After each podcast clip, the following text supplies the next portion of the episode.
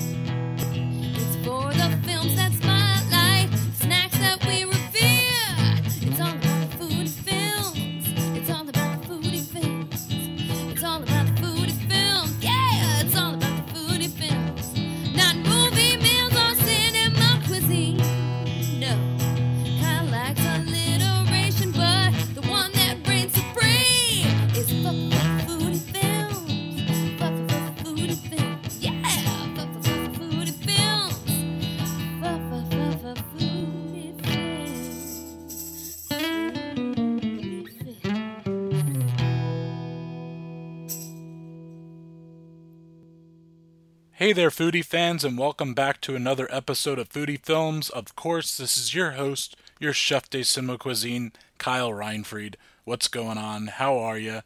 Got another great episode for you. Do I say do I do I say like every episode's great? I think I mean I mean it. I love recording this podcast. I love presenting it to you guys. I love talking with my guests. And today's another great guest. It's continuing the ripple effect from Pat LaFrieda. You know, we had Pat and then Paul and now Nick. And so Nick Solares is our third first cut. That's kind of weird. Third first cut. Third first cut episode.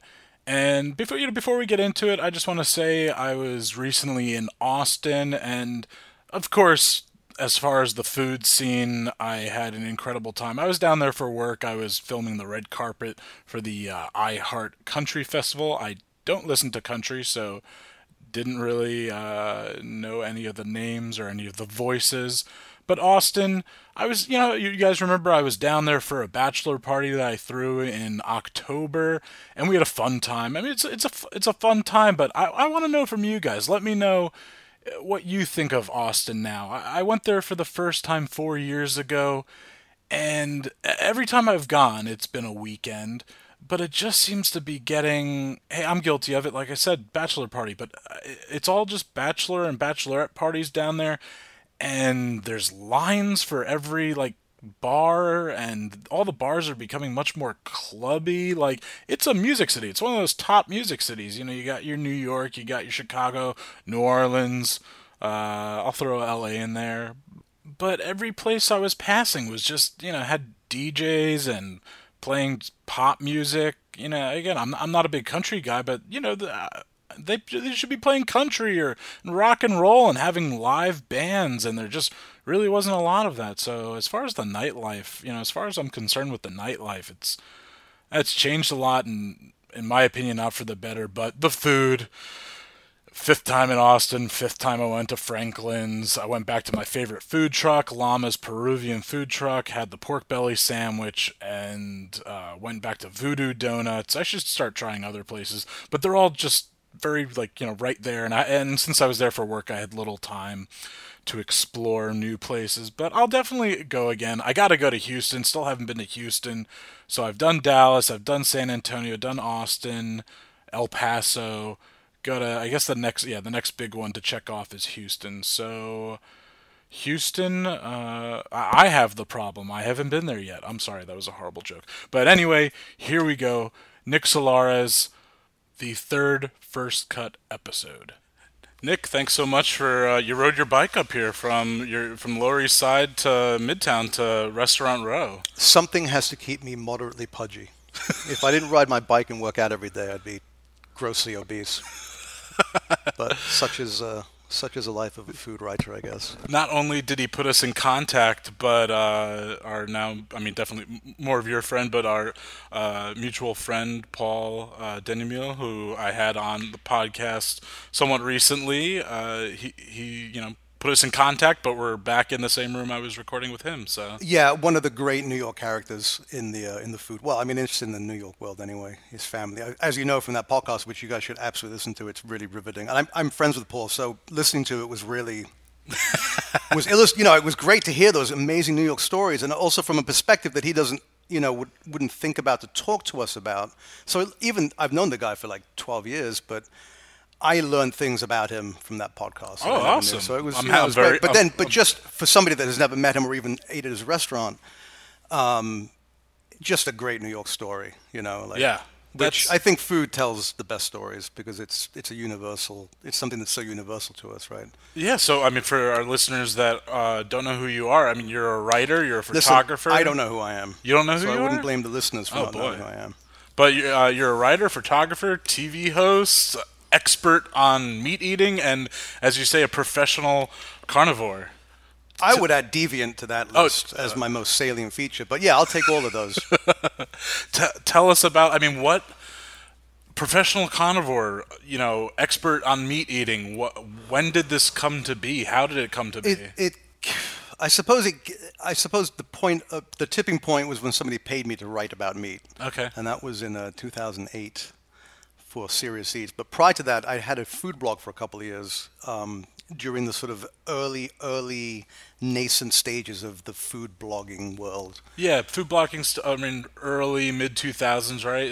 I mean, they were, the first food blogs were probably 2003, 2004, but before that, there was also um, those forums that were sort of bubbling under the surface that Sure. weren't overt food blogs, but there was a discourse going on on the internet about food in a way that hadn't occurred before. It was very before it was very top down, right? You had restaurant critics. There was the three or four really big critics. They lauded their opinion down. That sort of became the status quo. That's sort of what defined restaurants. And what's happened with the internet is you've had this massive democratization of information. So now anybody can give an opinion. Look, when I started with Serious Eats, it was founded by Ed Levine, who is Ed to me was one of the guys that really successfully transitioned from the old analog classic journalism reporting. He wrote, wrote for the Times and, and other publications, and then got into digital Yeah. and sort of transitioned from that.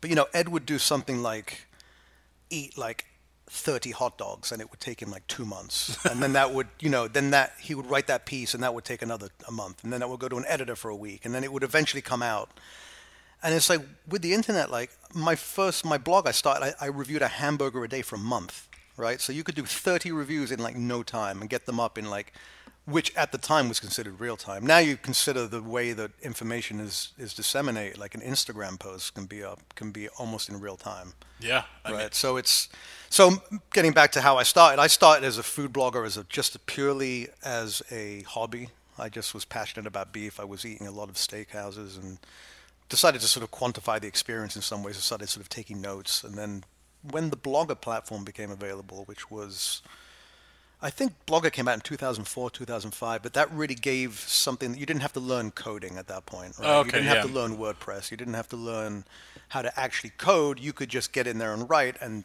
the magic of Google took care of everything else. That's all, that's. I mean, hey, that's why I I have a podcast. It just became easier over the years, and I, I mean, as far as the technical end, I really don't have to The technical much. end, and, and also think about the ability to reach an audience. Yeah. Right, I mean, there's only 600,000 podcasts out there, so I'm sure. You know, Yeah, but how many people are out there? That's true. And double that, the number of ears that you have to reach. So, Thank you, Nick. You're turning my pessimism into something, you know. well, if nothing else, I'm, I'm, a, I'm a cheerful and optimistic person. That's, and I'm very sarcastic too. Um, when did you when did you move to the states? Were you So I was actually born in the States. I was Oh, born in. New York, but moved back over to Europe. I say back to Europe. My parents are Argentinian, but sort of very. Um, they moved a lot. Let's just put it that way. I think Okay. I, I lived in about 15 or 16 different houses by the time I was age 15 or 16. Wow. it was, pre- and sometimes it was we would move like for no reason at all. They would just get a slightly different house, and it would always look the same. There's very sort of beautiful beige colored walls and the same sort of, you know, the gray carpet and the, same pictures and the same. It was very tastefully done, but it was kind of weird because it was just always configured in a different way. Yeah. Um, so I think as a sort of reaction to that, I've I've been uh, I haven't moved. I've lived in the same place for about 14 years. Wow. Just in on just off uh, 14th 15th Street in the uh, in the sort of Gramercy Park East Village area. Um, so w- was born here, but moved, grew up in London. Um, moved back here when I was 15, and had a uh, interesting life, tumultuous New York life. Had a misspent youth, uh, being a street urchin on Avenue A and hanging out at CBGBs and playing in bands and Awesome. dropping out of high school. Um, eventually getting my act together. Ran nightclubs. Uh, graduated college eventually.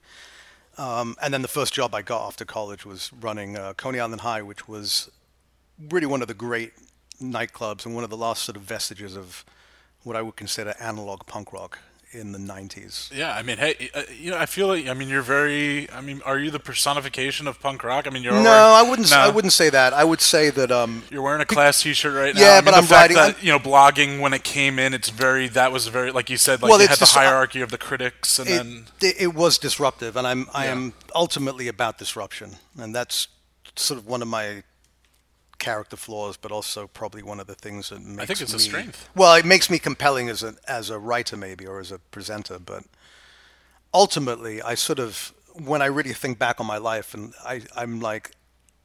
I feel I'm a Johnny Rotten type of cynic. when I really, I mean, I've always liked, I love the Clash and the Jam and these really positive bands. Uh-huh. but at the end of the day, I am ultimately seduced by chaos. I will admit that on a podcast about film. I mean, I, I mean, what was it? I mean, what was New York? Uh, that's the you know that's why I was like talking with Paul about like what was New York like back then, especially. Well, Paul and I the- are similar age, even though I must say that I have a much better haircut and I'm in much better shape than him. Um, we grew up in a very similar New York. Now he grew up here in Hell's Kitchen, which was, I mean, it was a bad neighborhood. Yeah. But I, I would say arguably, I grew up in the Lower East Side. I mean, I mean, I grew up. I, I went from sort of bourgeois, coddled, middle class England to the Lower East Side. You know, Yeah. I look. I, I, I got into punk rock when I was like ten years old. I got into the Clash because that, in 1978, that's what everyone in my school got into. Sure. right?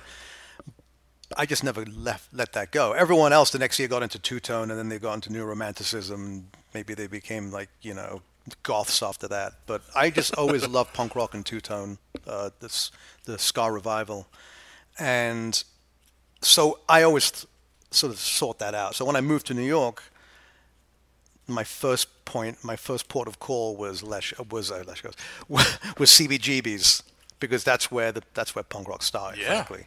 And I still remember going my first CBGB's matinee, and then I mentioned Leshko's just now because that was also on my mind. My first meal in New York was at Leshko's, which is a coffee shop on the corner of Avenue A and Seventh Street, long gone, but it was one of the classic. It was a Polish diner. Okay. Yeah. Uh, so kielbasa and pierogies and all that stuff. But All they the- had the, all the great the, meats. thing that the entire hardcore scene lived on, except for the uh, Hare Krishnas, was the 99 cent one egg French fry special. Came with a side of toast. it's just like the whitest thing you could eat, right? But Yeah. it was for Yeah. 99 cents, a dollar seven with tax, and you know if you had enough, ch- if you had any money left, you tip. Um, it was, you know, it was. That was like fine dining. You could like Yeah. people would out, go out there and grub change for ten minutes and be able to afford a one egg special. So Leshko's was a pretty bad restaurant, but I have fond memories of it. Um, so was oh, just got into punk rock. That you know, it, it was. I'm sure that if my parents look back at it, it was like the demise of my potential as a uh, as sort of sort of kind of upright, you know, member of society. Although, I mean, in all fairness, they've been they're very supportive of my of my eccentricities and my creativity. So I shouldn't poke fun at them too much, but you got to get back at them somehow for putting you here. Um, anyway, uh, so just you know that that element, what punk rock did to music, I do appreciate in restaurants. So as much as I love the classics like Peter Luger's and Smith & Wollensky and Katz's Deli and Grand Central Oyster Bar and all these really old school places, yeah.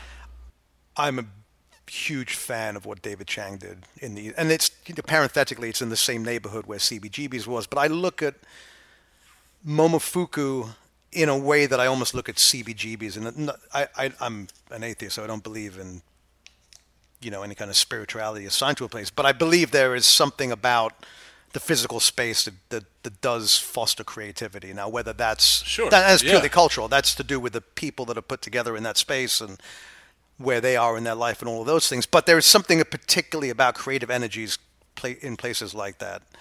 And you know, I've, it's not that music and food are analogs, but the same kind of disruption and also the same sort of like, you think about punk rock it went from being something that was considered worthless right when people first heard the ramones they were like what the fuck is that Yeah.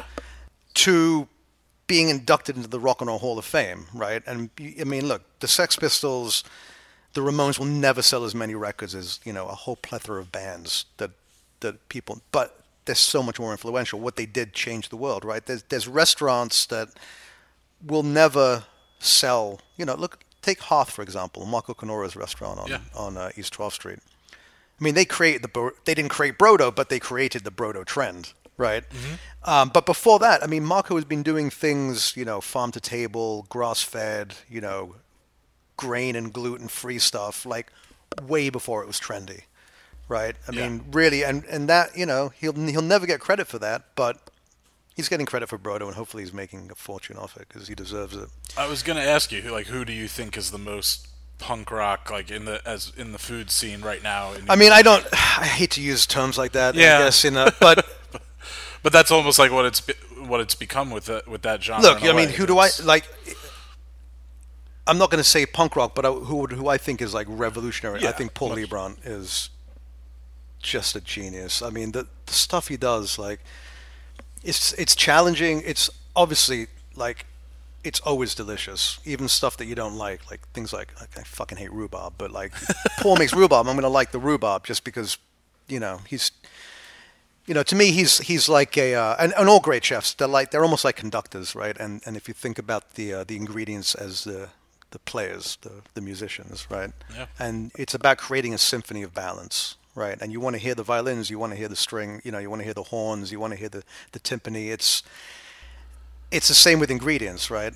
Um, you know, I think the reason that a lot of cuisines succeed, especially I'm talking, and two of my favorite cuisines are Japanese or elements of Japanese cuisine and Italian cuisines, but they're very much about the sanctity and purity of a few ingredients, right? Yeah. And it's the simplicity of putting those things together, and it's those that ethos works, and it's it's but there's a way that Paul and, and and the French people and a lot of the and these molecular gastronomists too. I mean, there's a way that they're cooking that is you can't just rely on the ingredients, right? It has to be that there has to be a high level. And I'm not saying that the other cuisines are not high level, right? It's just that their strengths lie in those things, and I think that there's something that I particularly admire about the way that chefs produce food on the level of the, the sort of the high-end chef French, chef French. Sure, mean- excuse me, French chefs. No, sure. I mean, like, and going back to just comparing it to music, you have your rock and roll bands that, uh, you know, min- minimal. You got a bassist, guitarist, drummer, but then you've got your music out there. You have your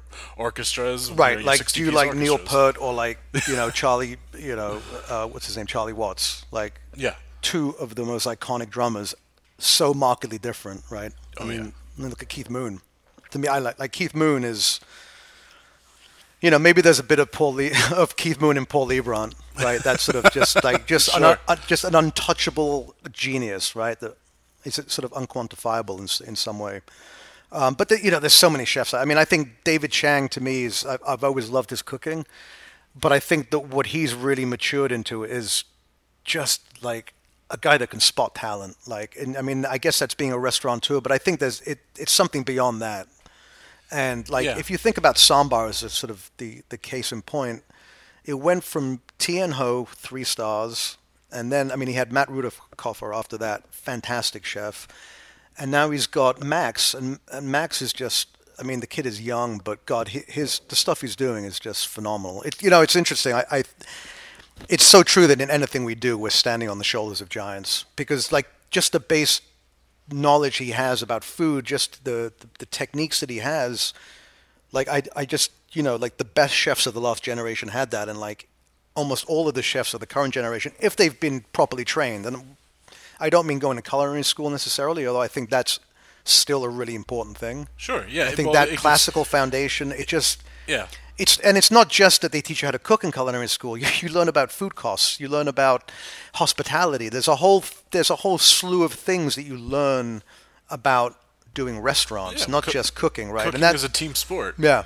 Um, so, and then of course being in the right kitchens that obviously you know helps, and and having a career that I hate the word curated because we always get shit for using that when we're writing on the internet, but in a sense, you know, you you kind of want. It's like what gigs do you play in a band, or you know, Yeah. maybe we should talk more about film um, than uh, music because this is a I food. mean, they're all connected. I mean, the No, three, they are, The three, the three loves of my life are food, music, and film. I would always have a really bad line when I would start talking to women. I would be like, "Ah, film is my wife, music is my mistress," just because I, I, while I love music, I was just not to the level of working in the music field. Right. And then, but film, I work in production, and it just was more, you know, made made more sense to me, or I, you know, had a bit of a talent for it. And then food, food's just been you know, from early days of family and then just working on, you know, working at a deli to working on even some food TV shows. That's where food, you know, the love of that has become stronger for me. Where where did I mean, when did food what uh did anyone in your family work in food at all? No, or- my my sister has subsequently. So I mean, I left home when I was 15, Okay. so I didn't really grow up with. I mean, I, I spent the first 15 years with my family, but the, I spent the rest, and I'm 50 now, so whatever the math on that is, I can't even do it. It's too daunting. But um, my my look, I love my mother's cooking, and I think she she cooked the things she cooked. She cooked really well, but it was fairly rote. It wasn't. She wasn't cooking out of cookbooks. We would have like the meatloaf. We'd have the shepherd's pie. We'd have you know roast chickens. She'd do a silver side roast beef. You know, I mean, I remember the dishes distinctly, but there was no variance in them. We, I mean, we had a we had a you know we had a wide panoply. We had a wide menu to to eat, but it was never food was never really big. Um, my father enjoys going out to eat, and there was occasions when we would like travel to Italy where we lived briefly, where we'd visit like we'd get the Michelin guide, and he would drive to a Michelin star restaurant. Oh, wow, You know, that's- so there was that's a really was- cool experience. And you know we and just living in Italy, I mean the the food you're exposed to, and then going back to England, like you fundamentally know that there is a a, a difference in the way that food is treated, and you know that pizza over there versus the the McCain frozen pizza that they serve with with chips. Is not the same thing. So you, you gain, you know, obviously traveling, you gain sensibilities. Unless you're like a lot of English people, which is they go to Marbella and they order an English breakfast, right? but that side, um, you know, we were adventurous eaters, at least at least some of us in the family. Um, but it really was to me food. The first, it became about self determination in the same way that when I could afford to dress myself and choose what I wore and Yeah. what I spent my my money on, like rec- in terms of records and those things, food was always about self determination. So, you know, as soon as I could, I would. I mean, to me, McDonald's was an early like not I wouldn't say addiction, but that was like an early obsession in terms of restaurants, right? Because what Yeah. I mean, especially to a kid growing up in the '70s in England, we used to drive from like the from the Barnes Richmond area to like halfway across London to like like Kensington to the first McDonald's, right? Oh wow.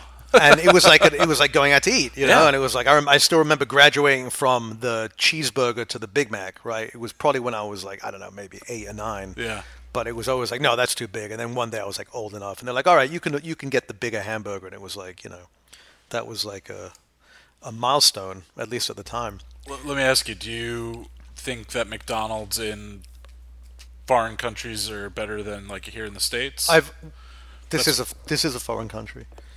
I'm joking. It's I'm American. I'm joking. um, I'm in New York. It's not America. Too. Um, I've only eaten McDonald's in Britain and not in probably about 30 years. Oh, okay. Well, yeah. Um, so. And I have I haven't eaten. Mc- I ate McDonald's the other week because they came out with that new fresh beef quarter pounder with cheese. oh yeah. Yeah, which is actually it's a pretty good hamburger. Um, I I just I don't know why they don't do that with all of their meat, but that's always been one of my big, you know, quibbles with McDonald's is they're using frozen beef. Yeah, well, that and I mean, just the patties themselves over the years have seemingly getting smaller and smaller, and it just looks kind of pitiful when you get them, but Well, it's it's. I mean, there, the other thing to remember, of course, we, we live in the era of Shake Shack and our expectations of the Yes. modern hamburger in terms of lushness of, of fat content. I mean, Shake Shack's a, it's a pretty it's a pretty rich hamburger. It's yeah, I mean at least twenty five percent. Shake Shack, Five Guys, In and Out. I mean, you have these. I don't know. I mean, they are fast food, but they're like the upper echelon of it. Do you do you have a favorite when it comes to those? Fast food wise, um, Of yeah, of, of like the na- the new age, like the Shake new age Shack. ones, Shake Shack, because Yeah. they, they sort of define it to me that you know, and they've they've pioneered so many trends. I mean, you think about the potato bun, like. Martin's should be should really be so thankful. I mean, not that Martin's is a great product and it's got a long history, but like my recollections of Martin's was never on hamburgers. You know, like Shake Shack totally made that sort of a kind of a, a version of the New York style hamburger, right? So like a four or five ounce patty, American cheese Yeah. on a Martin's potato bun. That to me is probably the most common burger recipe or whatever you call it um, that you'll find out, you know, that you find in New York these days. And you know, Shake Shack is is that. But in in terms of other fast food places, I really love um, Steak and Shake. I love In and Out Burger. I like Whataburger. I, I, I love regional places. So if Yeah. I'm in the Midwest, you know, I'm going to love to go to a Steak and Shake or a but- or a um, Culver's. So after after blogging, you Uh, so blog so blogging led to a Serious Eats, which Yeah. was my first professional writing job. I was a hamburger reviewer. Um, then I became the pizza reviewer. So I was doing hamburger and pizza reviews. Then I became the restaurant reviewer while Ed was doing. I think Ed was working on the Serious Eats book. Um, so I ended up taking over his thing and doing the reviews, which was great because I had a pretty good dining budget by that time. Um, during that course, I, re- I was technically freelance, although pretty much the bulk of my work was for Serious Eats from about 2008 till about 2014. I wrote for like AM New York, which is a local paper, and I worked, you know, I did some stuff for print like Time Out and a few other things and those uh, glossy airline magazines yeah. which uh, you know they pay you very well to do like 50 words on the on, on a hamburger. So it was like, you know, at that time I was like, wow, this is amazing.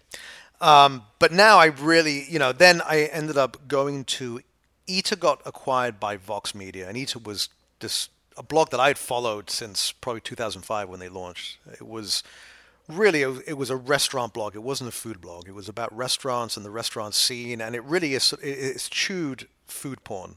Like you would very very rarely see food porn on Eater up until Vox Media took it over.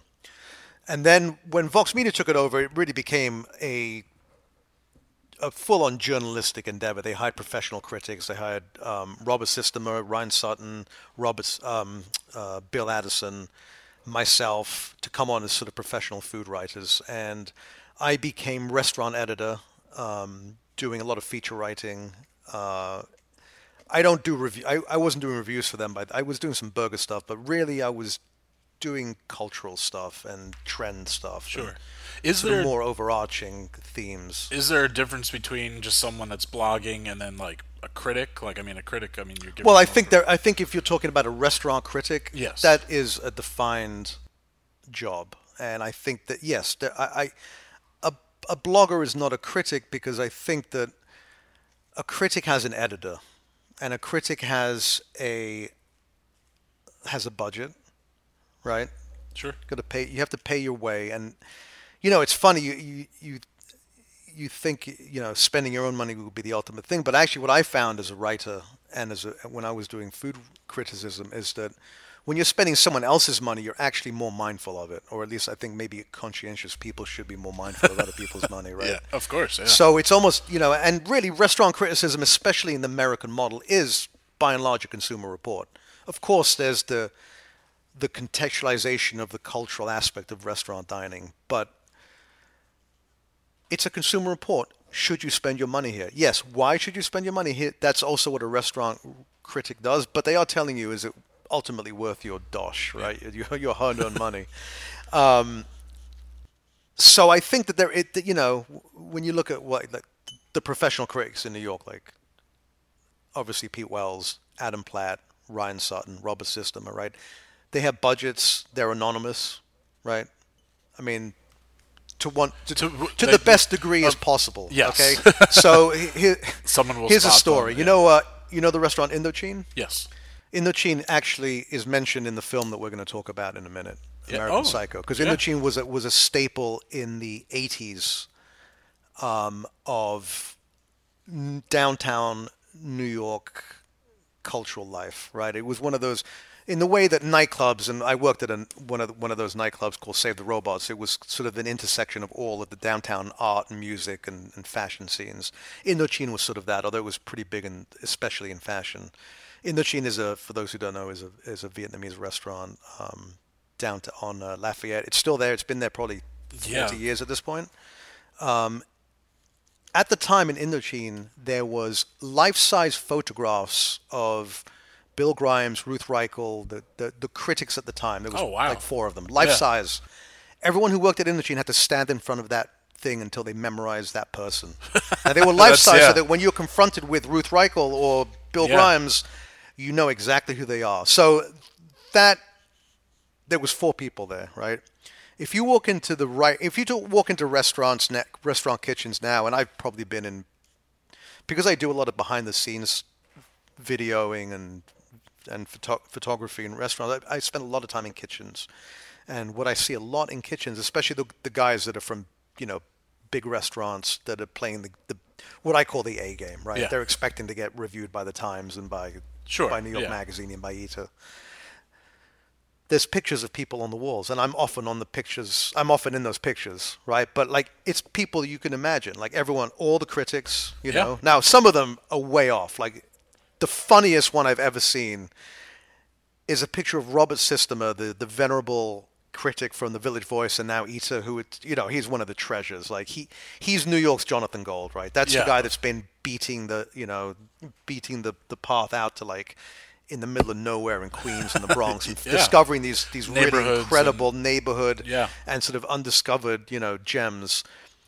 because we're, we he was anonymous he would use this picture of him wearing this like crazy like Mexican like death mask or something right?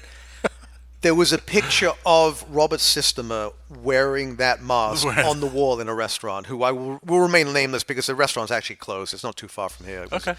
but that was one of the funniest things I saw and I was just like you should actually wear that mask in. You'd probably get really good treatment Yeah. you know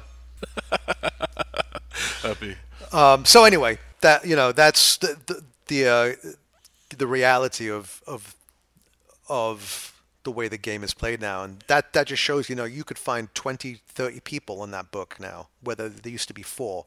So that illustrates how food media has just absolutely blossomed. Look, there's also been this ascendancy of food on the cultural plane, right?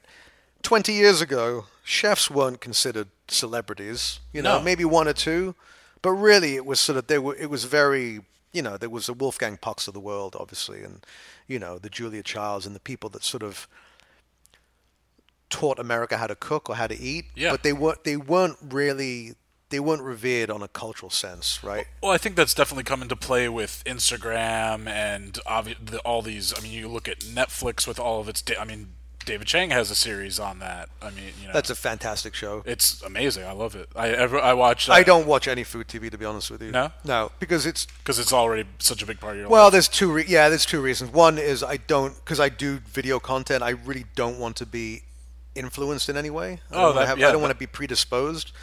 But also because it's not. I mean, yeah, it's it, it's mostly that. But also it's just because if I'm going to watch something, it's going to be something that like something- Escapism. Well, it's my job, and I want. It's not. Yeah. A, yeah, I guess escapism is probably right. I want you know. No, Pat, Pat LaFrieda said the same thing when we were talking movies. He's like, yeah, I don't watch any like food films. He's like, that's the last thing I want to see. He's like, I watch comedies from the '80s and all that stuff. You know, Right. the- just what would be pure enjoyment and something maybe he, he can you know then fall asleep, fall asleep from or whatever. But w- what do you think of? The trends of Instagram or even something like Yelp where you have your everyday people that aren't don't have as much knowledge but obviously are you know like I mean this is podcast is called foodie films there's a lot of self-proclaimed foodies out there now that have an opinion but where do you think that works you know Yelp Well, someone could give a bad review and then that hurts somebody you know? Yeah, yeah. Well, I mean, look, everyone's an expert on one thing, and that's their own opinion and what they like and what their like taste that. is, right? Yeah. So, I mean, look, with anything, a, a reviewer, you build a relationship with any author that you read.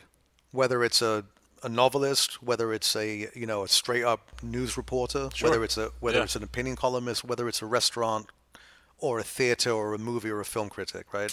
So, and why you know the reason that Yelp works is because it's you can follow people in that way, right? Yeah. So, and it, look, it's a. I, I think there's some questionable, and I'm not an expert on the way Yelp works, and I've always ignored Yelp because lowest common denominator and popular opinion are not something that I gravitate towards, and I don't think that those are things that criticism should gravitate towards, at least in the sort of high-end realm, and I don't mean that necessarily in terms of luxury and expense. I just mean in, in terms of refinement and attention to detail, right?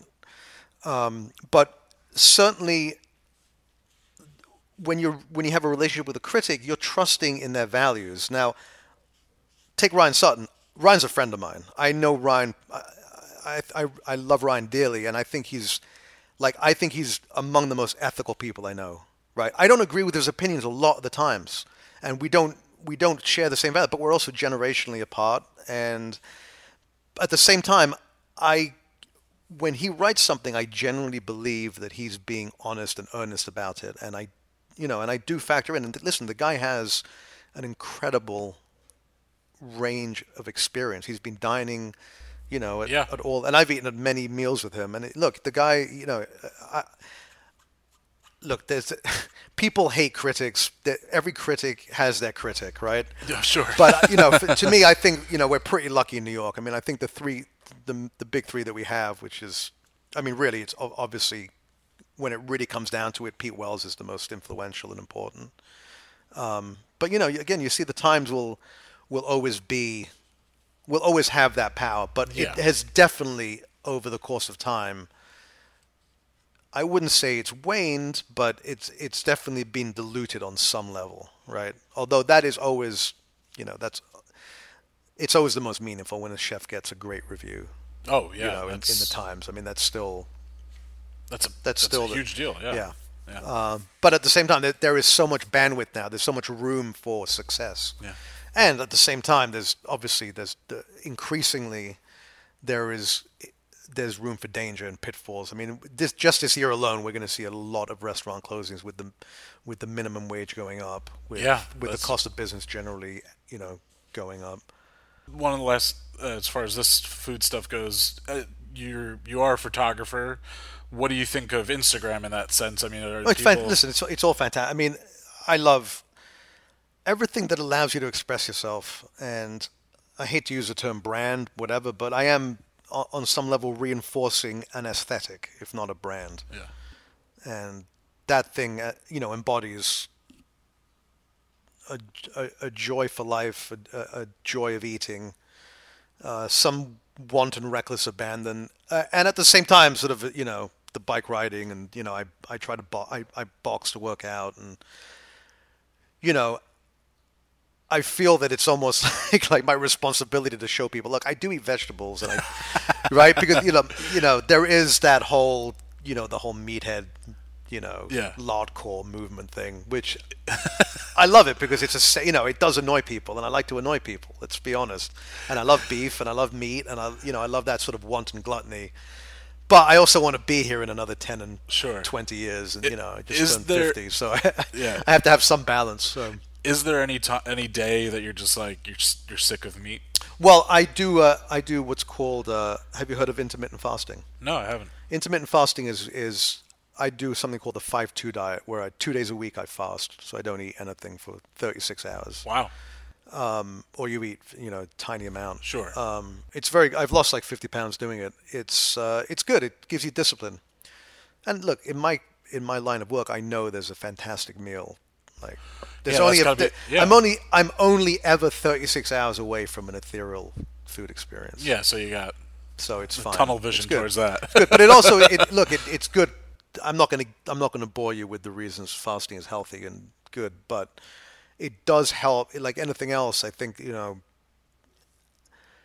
It just just to clear and just to stop and not do something, like you get an appreciation for it when you redo it when you start doing it again. Yeah. Um, anyway, so just to wrap up, you know how I got to this table from e- so at my time with Eater, I somehow I, I don't know how this happened, but I'm eternally thankful to them over there.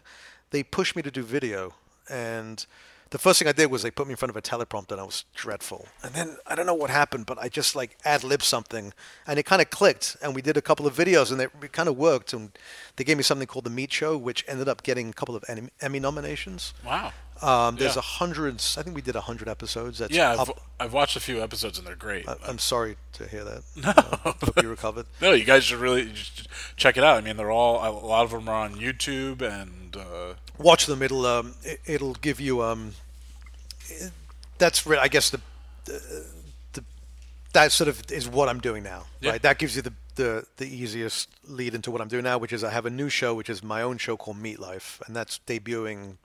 It might even be out by the time this podcast airs. oh, awesome, yeah. but Because probably not, little I've been- video, it's like the sizzle that was showing. just- Yeah, so that we're a bit delayed because for various reasons, but it's it, it is imminent. We've shot the first season in New York and featuring a bunch of my favorite places. So. awesome. I can't wait to see it. Um, so that's where I'm at now, and you know that's really what I do. Um, and yeah, you mentioned the photo. I'm a photographer. Yeah. Um, and I guess I have a video production company now, which produces my show, and we do content for other people too. awesome.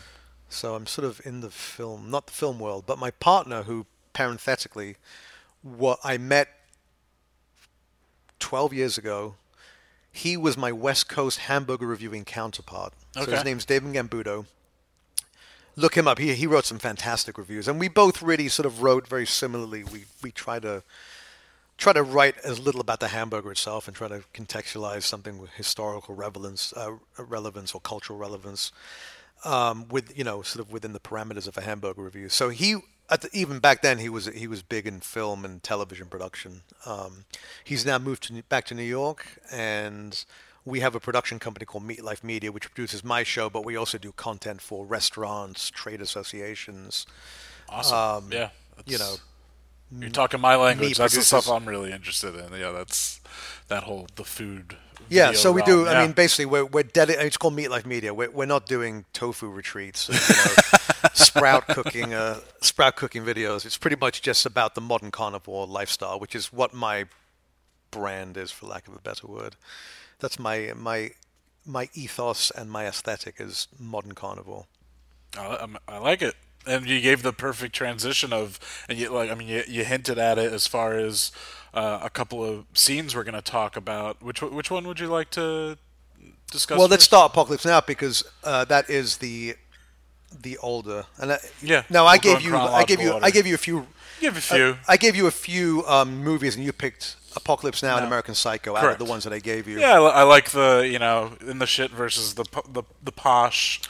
Yeah, Yeah, but they're you know. both both films. If you think about what they represent, they they are both about. They're both about a Darkness and- well, but also a decline, a moral decline in American life. Definitely, and it's funny yeah. that one wraps up the 70s and the other one wraps up the 80s. So Yeah, it's funny that we yeah. pick movies and what so uh, Apocalypse came out in 79, 78 or 79. right? yeah. And then I guess uh, um, American Psycho's two, 2001 or Yeah. 2000? 2000. yeah. but they're both, you know, they they're both films that got to look at a at the decades prior to them with some sort of hindsight and some 2020 vision.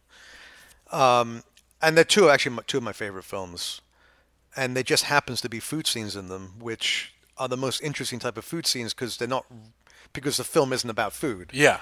Right. So, yeah. in the same way that food can sort of be a conduit to tell stories that aren't about food, this film, even though it's not about food, tells a story about food. And the, the food that we're going to talk about in both cases really kind of reflects something about it reflects something about the way that we eat, but it also reflects about our relationship to food on a societal level and and on a sort of on a social stratification level. So, Apocalypse Now, there's two scenes that really stand out to me. yeah. the first one is right at the beginning when uh, Willard is getting his assignment to yeah, assassinate. Kurtz, yeah. right? Yeah. Um, he's in the he's- room with, I mean, Harrison, you know, young Harrison Ford, just post uh, the original Star Wars, I guess. That's right. Um, and I'm just pulling up the quote. So Corman is the guy that's talking to Willard. He's the guy that's assigning him the assassination. and he's passing around a plate of food. And on this plate is roast beef. Yeah. And you can see it. It's rosy, rosy colored roast beef. The outside's got a beautiful Maillard reaction brown. You can see maybe there's a slight hint of uh, of grill marks on it. And then there's head on shrimp. So this is what this is what Corman says to Willard. Let's see what we have here as he as he passes the plate. He goes, The roast beef, and usually it's not bad. Try some, Jerry. Pass it around. Save a little time and we'll pass it both ways. Captain, I don't know how you feel about this shrimp, but, but you'll eat it. You'll never have to prove your courage in any other way. I'll take a piece here. So the shrimp is head on shrimp, right? Which we eat all the time now in New York and in fancy bourgeois restaurants. But if you think about, and I don't really remember where Willard is meant to come from, but he s- strikes me as sort of a Midwestern boy for Yeah. some reason. Um, he do, he passes on the shrimp. He doesn't eat it. Yeah, well, I love that it's you got the roast beef, something. I mean, we'll just call it, you know, very American in that Right. scene, and then you have the shrimp or you know, like prawn. which is not which is uh, again very common in America, but we don't eat with shrimp. So by the by having the head intact, it makes it very Asian. yes, Right, and it, or if not, I mean, in this case, it is Asian, but the the the broader context is that it's foreign and alien, yes, right? And especially that notion of it being alien because there's few creatures on Earth that look more like an alien than a shrimp. yeah. A lot of seafood between shrimp, octopus, and, Right. Yeah, so, but so there's that, and, and the way that he passes on it is very. It's very Presbyterian. It's yeah, just well, the you know, it's it's being in a foreign land, being yeah, uncomfortable. yeah, and and and and resorting to roast beef, which is again getting back to the. And I don't know why I'm assigning that he's necessarily Protestant, but I feel that he is. Um, what do you call the English? The Anglos roast beefs, right? So there, there is that. It's it's very John Bull. It's very Anglo, very colonial also though. So, so yeah, th- uh, that scene I love that, and I, I think that that sort of speaks so much to you know what's to come. And you can imagine Kurtz sitting in that position. He he would probably eat the shrimp head on. Yeah, just You know I I think mean? he would just toss the whole thing into Yeah. his. so it's so I so I, I think about that dichotomy. The other scene that I absolutely love in that film is the scene when it's not that far after that when they're actually out on the on the PT boat for the first time. Yeah, yeah. We have And- our whole crew assembled. Right, and Willard's with Chef and they're getting mangoes. Right? And it's when they it's the tiger scene. Fucking mangoes, man. And he's you know, so they go out they go off. Yeah, they're off in the- they're yeah. out looking for mangoes, which they must be amazing. The Vietnamese mangoes must be amazing, right? Or maybe they're even in Cambodia at that point. Um, but so they're getting mangoes, and out of nowhere comes. But during that time, they're talking about food, and Willard asks him, "I'm going to do it again. I, I can't do these accents very well because I don't remember, so I'm just going to do it in the best American that I can." And I think Willard's from New Orleans, so I'll try. I'm not. Gonna, Yeah, I'm not going to butcher that accent, but please forgive me, America. Willard, uh, how come they call you? How come they call you that? Asking why they call him chef. Call me what, sir? Chef. Is that because you like mangoes and stuff? no, sir. I'm a real chef, sir. A saucier. A saucier? Yes, sir. See, I come from New Orleans. I was raised to be a saucier, a great saucier. We specialize in sauces. Has to be a mango tree here somewhere.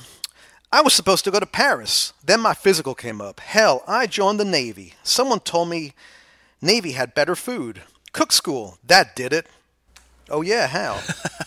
they lined us up in front of a hundred yards of prime rib, magnificent meat, beautifully marbled. Then they started throwing it into these big cauldrons, all of it, boiling. I looked in, and it was turning gray. I couldn't fucking believe that one. so that.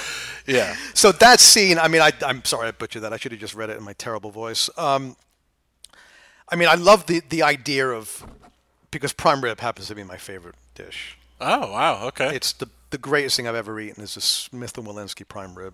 I was gonna ask you like, what's your favorite cut? Well, of I saved you the favorite- time, didn't yeah, I? Listen. I'm so fucking boring. I get to it every conversation I have. Um, that's my favorite thing. That I've done videos. My first episode of Meat Life Yeah. is on that cut of beef. So I'm not going to even belabor the point. Just watch the new show when it comes out.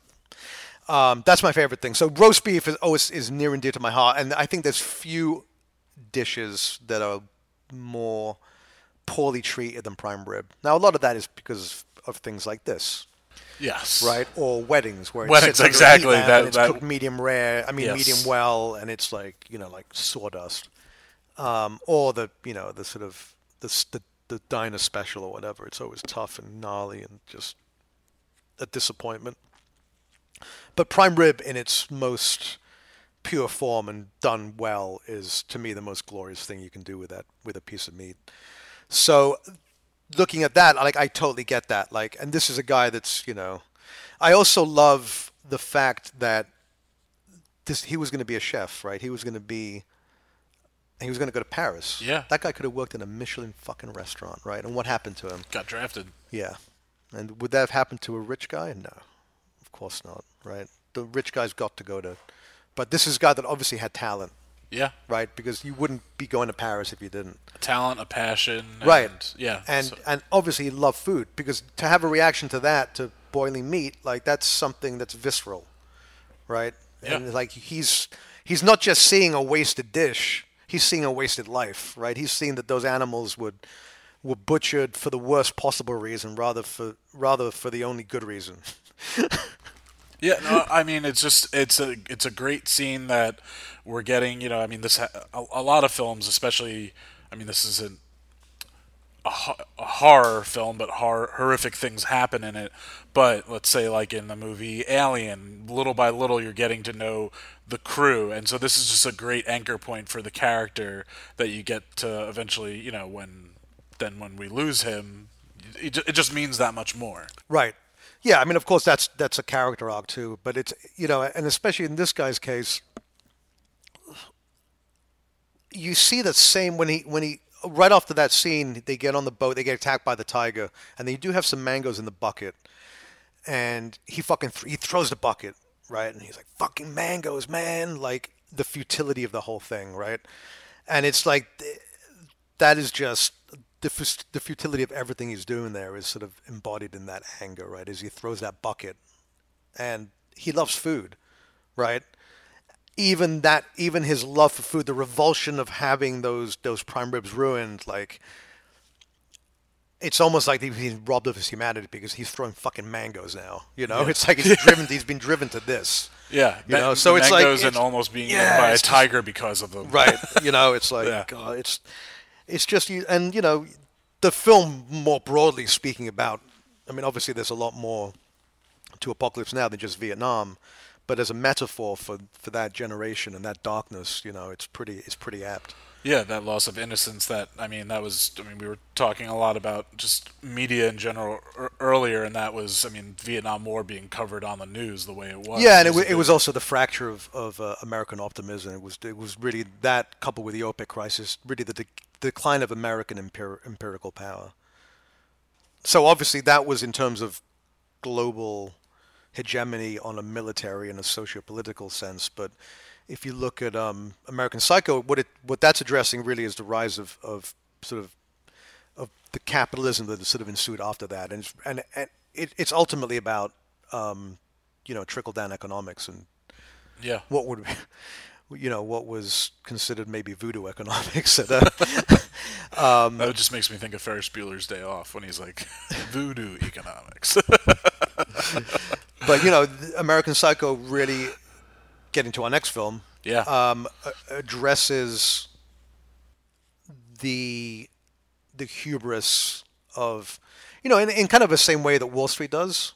I think um, obviously it takes it a very different approach, um, but it is a satire on you know Manhattan wealth ultimately. yeah, and showing. I mean, the the classism of that, and then Right. just. I mean, the the classes and the nouveau richness of it, the um, you know, ultimately the the uh, you know the vacuous nature of it all, and and just how it's it's ultimately a soulless existence. Yeah, Whether you believe or well, I mean, I don't. You know, soul is a it's a tenuous term, but when, when I use the term soul, I mean some sort of humanity, right? Like, Yeah, and it, well, and it shows in the most perfect metaphorical way of this guy that goes on as a, I mean, murders people with, a, I mean, literally an axe murderer. well, uh, yeah, but not, but actually not literally. I think figuratively now, Oh, because I don't think any of yeah. that's real, right? Yes, all- exactly. all- in the end, the big, Right. yeah, it's all in his head. So yeah, Yeah, it's it's, but th- I mean, without getting into the film too much, because because we're talking about food, and that ultimately is, to me, it's like that opening scene is is so great. Um, it's sh- it's everything that's sort of wrong with food, Sure. Yeah. right? And, like yeah, ti- everything's ro- that's wrong with restaurants. At the same time, it's so alluring, and like half of that stuff, I'm like, yeah, I'm curious about that, and the other half, I'm like, that just sounds fucking dreadful. um, let me read the opening lines. Of, Please. Yeah. And this is a way to. Do you remember? Do you remember the scene? It's beautifully Yes, it's shot, well. right? So it opens up and it's a title sequence, and we're getting these macro shots over the tables. Very Well, the opening scene is actually. Oh, I'm sorry, turns out actually to be, Christian Bale. which turns out to be Raspberry Coulis, right? Yes. Getting getting getting laid down on um on a very stark white board, yes. lit from behind, but it almost looks like blood, right? But it's not quite. And who knows what it is? But I think it's Raspberry Coulis, and that right. And then they, they cut to the scene with the way I haven't actually seen this. This is all from memory, by the way. Even though I prepared for this, but I haven't actually watched it. Um, but the opening line is, and the the waiter is halfway through giving the daily Give- specials with goat cheese profiteroles, and I also have an arugula Caesar salad. For entree tonight, I have a swordfish meatloaf with onion marmalade, a rare roasted partridge breast in raspberry coulis with a sorrel timbale. Then this is a description from the thing. Huge white porcelain plates descend on a very pale pink linen tablecloth. Each of the entrees is a rectangle about four inches square and they look exactly alike. Close up on various diners as we hear fragmentation, fragments of conversation. Is that Charlie Sheen over there? Excuse me, I ordered the octop. Uh, I'm sorry. Excuse me, I ordered the cactus pear sorbet. and then it goes back to the waiter. And grilled free-range rabbit with a herbed French fries. Our pasta tonight is a squid ravioli in a lemongrass broth.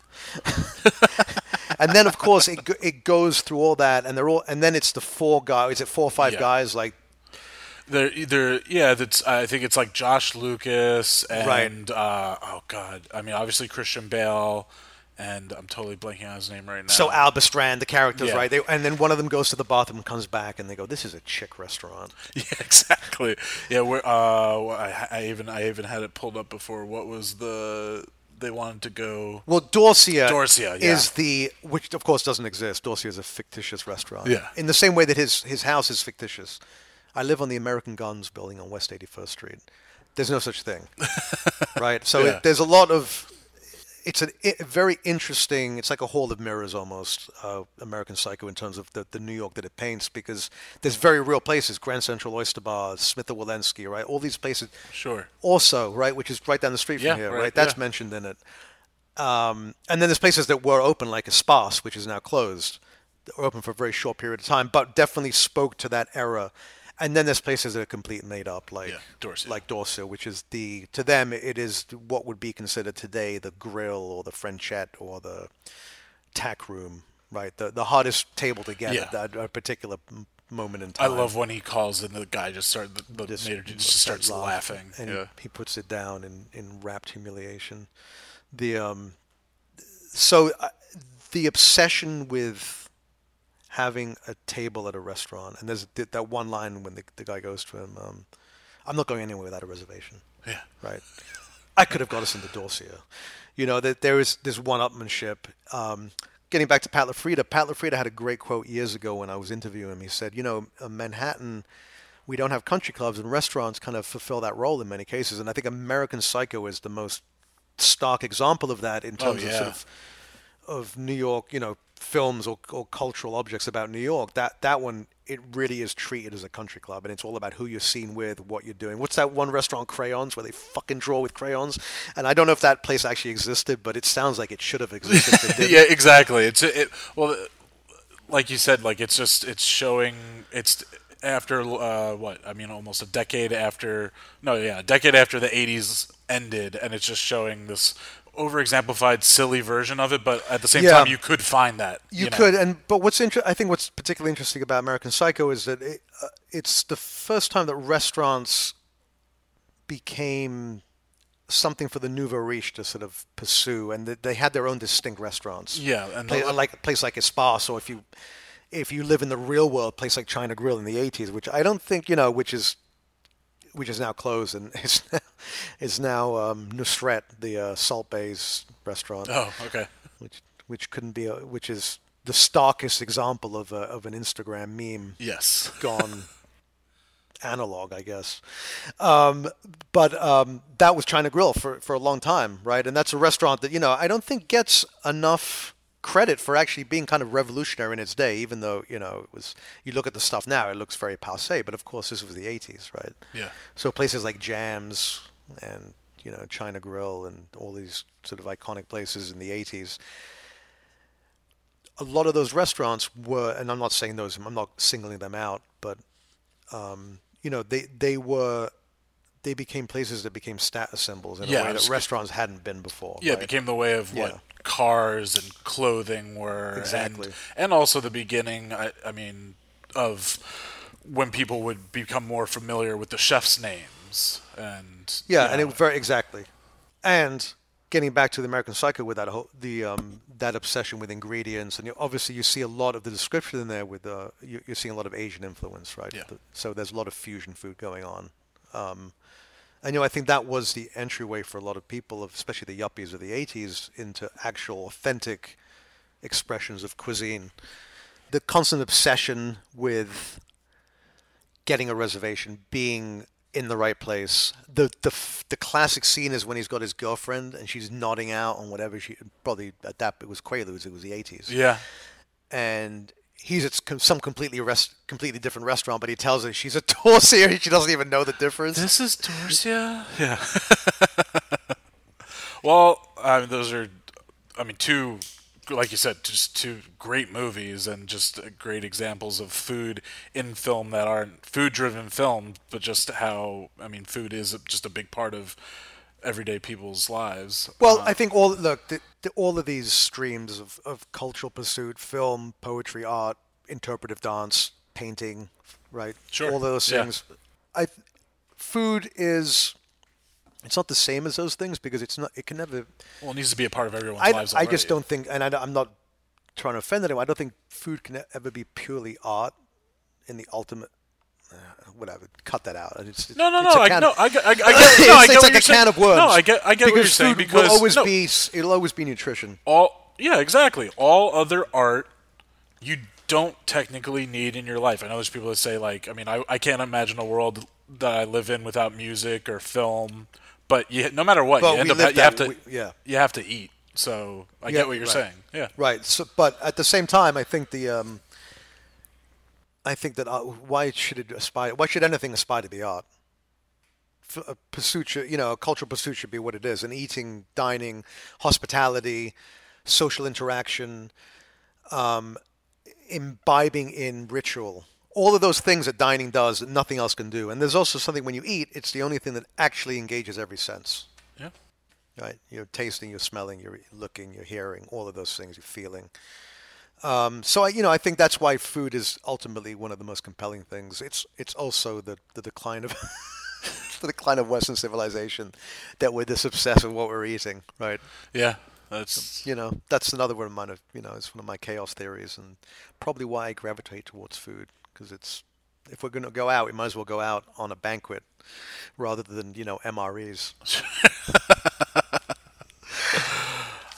All right. right, Well, that Nick. sounds like an apocalyptic end. yeah uh, well last but not least we'll do our little speed round Sure. of gut instincts you kind of answered let me finish my cappuccino to get speedy. yes you kind of answered this already but i'll ask again favorite fast food Uh, I have to pick just one. No, you can uh, you can answer the questions as as whatever way you'd like. Terrible. Don't. That's- don't, uh, don't wanna give you that Fucking narrow, loose, uh, okay. defined. Like, just save yourself the time. I have to pick one fast food. I mean, I kind of like the idea. I I just love the represent. I love what In and Out does. I love the way In and Out makes me feel, what it represents. Uh, so I'm gonna have to go with In and Out. What does it make you feel? It makes me feel like a Catholic feels when they go to the Vatican and eats. Oh Uh, wow. yeah, Okay. It's I feel fully integrated into um, California life. Go to alcoholic beverage. I would say red wine. Uh, specifically, I'm really into Pinot Noirs from sort of Washington State and Oregon and Northern California. Yeah. Um, yeah.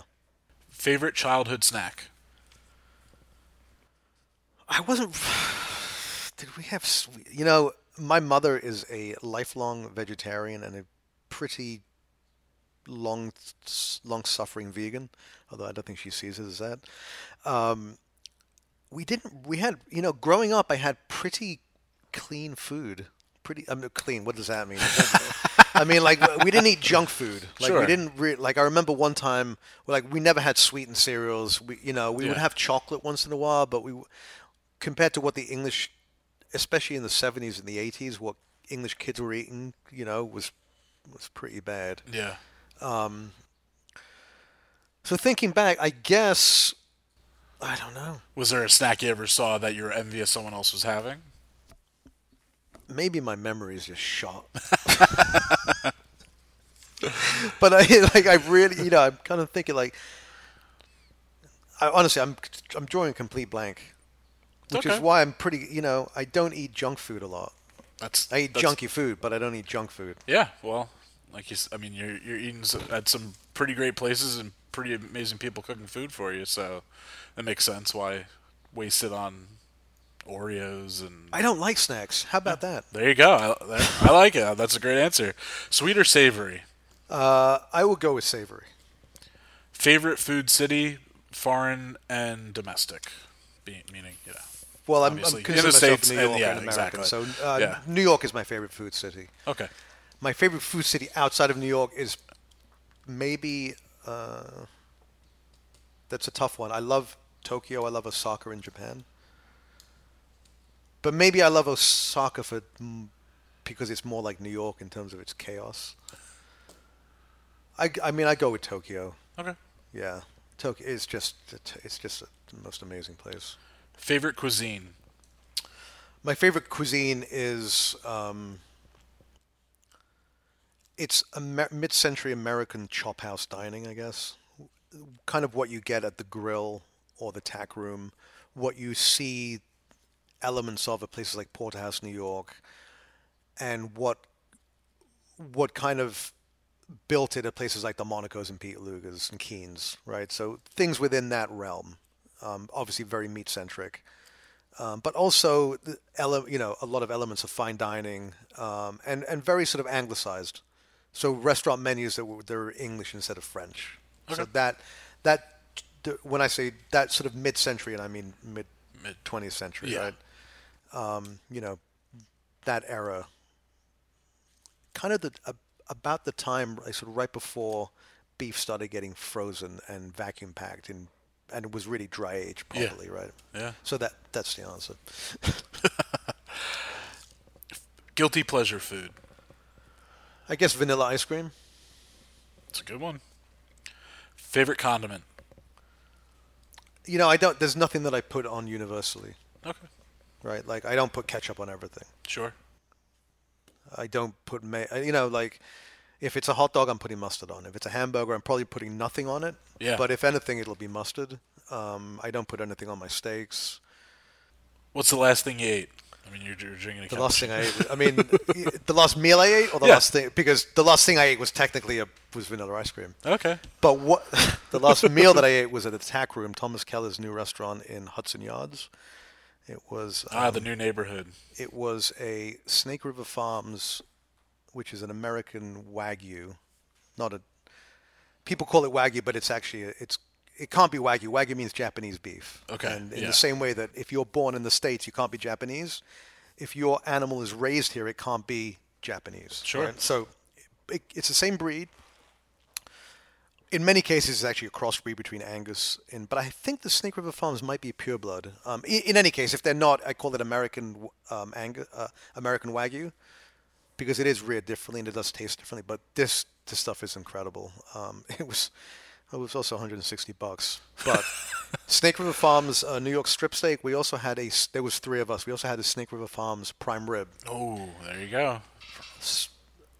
spectacular also but again 110 bucks for a probably a 14 ounce portion with yorkshire pudding which if you know what yorkshire pudding is it's uh, it's what americans consider a popover except that in to me what yorkshire pudding is is cooked in beef fat Yeah.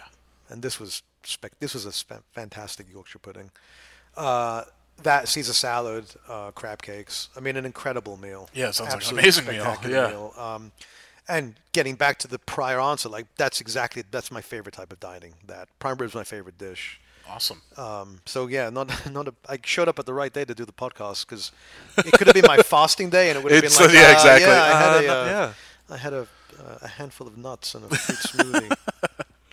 What would be your last meal? My last meal will probably be, um, and or my death row meal is the Smith Wollensky prime rib, hash browns, cream spinach from that restaurant. That's what I call the Trinity.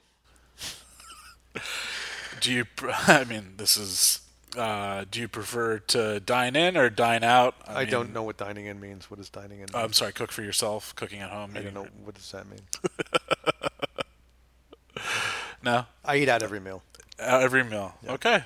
That's a. That's a. I think that's a first. I mean, a lot of people prefer to dine out anyway, but it's a good one. What would be your spirit food?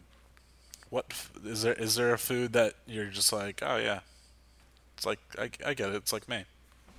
Well, hopefully nothing's like me. I mean, I mean, Except, that- yeah, I mean, unless it's someone's got- eating it has to be. yeah. It has to be beef, and Yeah. specifically dry aged beef, and more specifically the Spinalis dorsi, uh, which is the rib cap.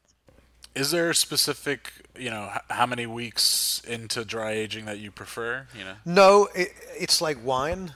Um, what I, re- you know, what I want in dry aging when I go to different restaurants is I want different expressions of dry aging. So I love restaurants that dry age their own beef. Okay. Um, so places like Smith Wollensky, Peter Luger's, Keen's, they have their own dry age rooms. So Wow. what comes out of that room is totally unique, you know. Yeah. Um, obviously, that's not doable for most restaurants, and of course, the beef that like Pat LaFrieda and DeBragga and Master Purveyors and King Solomon Foods and New York Foods and all these great, you know, New York Prime Beef, all of these great purveyors that we have here, right? They they produce fantastic beef. Yeah. Um, but a lot of it is is those butchers working with the chefs to give something unique for each restaurant. So you look at Minetta Tavern. To me, that overall, I think that is, and given the fact that they've been going ten years now, I mean, it's just that's a spectacular beef program. You know, to me, if, if people ask like, what's the best steak? I mean, there's there's a hundred answers, but like that's one I can definitely tell people go to Minetta Tavern, have the Cote de Boeuf. Like I've n- I've never had people disappointed with it. It's fantastic. Um, what the hell was the question? I've even forgotten. Oh no, that was about uh, sp- spirit food. So it's got to be into beef. Yeah, you just cut that out. The, yeah. the answer is dry aged No, no. I, I no, but I asked you what was your as far as weeks goes. You know, if you had a preference of uh, dry age. So that was no, that was something I was. So yeah, about. I mean, I think that I, I love really profoundly, intensely funky pieces of. I've had like 500 day dry age, 400 day dry age. At the same time, like the sweet spot for me is usually depending on the room, but somewhere between 30 and 40 days. I think that's a very good. You don't look after 21, even in, after 21 days. I don't think you're gaining anything in tenderness. okay. I Wow. think you end up losing something in texture once it starts really getting desiccated Sure. and it becomes much more like charcuterie and drying out. So I like, you know, I like the beef to have some juice and chew to it. Yeah. So I think somewhere around that that period is great. If if you go, I don't know if you go to the movies, but if you do, do you have a favorite snack at the movies? You know, I don't go to the movies often because I have a home theater system Wow. um, with a very large projection screen, like 100 inches, and a 7.1 surround system.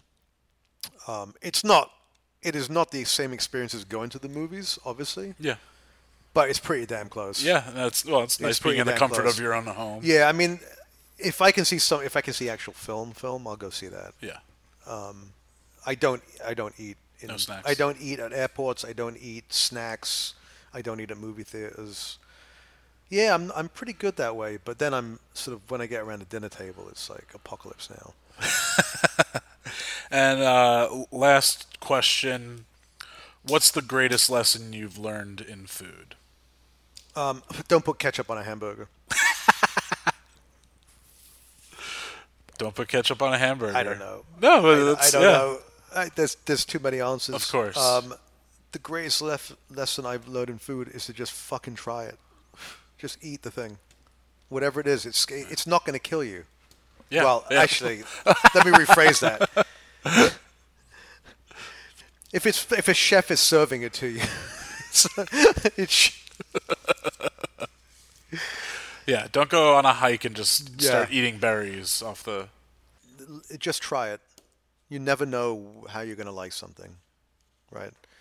Like one of my ethoses about eating animals is that you should eat everything on the animal. So, all right, not every meal can be like kidneys and and and uh, tripe, but I really think like if you're eating steaks, if you're eating hamburgers, like you have a responsibility once in a while to eat something else from that animal Sure. Um, yeah. because it it does you know it's unfortunate i mean look I, there's nothing i like better i just mentioned to you i love the spinalis dorsi on a uh, on a rib steak or a prime rib right that's but that that way of eating really breaking down the animal into primals and prioritizing ribs and short ribs Yeah. over the rest of the animal it it is debasing on some level i think i mean it's inevitable right but you I try to redress that by by eating the other things. And actually, look, I love. I'd rather eat sweetbreads than filet mignon, right? I'd rather eat tripe than a lot of than like I don't like flank steak. I'd rather eat tripe than flank steak, for Okay. instance, right? Yeah. Flank steak to me has a kind of cardboardy flavor. Filet mignon is, unless it's super aged, I really I don't really take to it. Um, but at the same time, I, I'll eat filet. I'll suffer through it. Nick, I can't thank you enough for pleasure was all coming mine. Thank on. you. This has been a great experience. Uh, if you could just, I mean, actually, please share with. Uh, you've got the show coming out. Please, you know, tell the listeners where they can uh, check out. So I work. think the easiest way is just to go to nicksolares.com. That's N-I-C-K-S-O-L-A-R-E-S. Uh, you can follow me on Instagram at, at Nick Solares or on Twitter at Nick underscore Solares. Ah, yeah. And I have a YouTube channel called Meat Life. Um, but everything connects to everything else. Yeah, so We're if you go on your interconnected world. website at the bottom, there's all the connections. yeah, you can get yeah. to everything. So so- to, yeah, and, Yeah. and so we had the first show coming out soon. It's on Smith Wollensky, uh, prime rib, the greatest thing I've ever eaten. My death row meal. I, so uh, I cannot wait to watch it and probably and then go there and uh, try it. go and try it. Uh, and we have a little catchphrase that uh, if if you could please the guest with saying it, it's "There's more to cut." It's something my grandmother always used to say, Oh, he still says. There's more to cuts. Thank you. My pleasure, treasure. Yummy, yummy, yummy. I got love in my tummy, and I feel like I'm loving you. Love you such a sweet thing, good enough to eat thing, and it's just a while.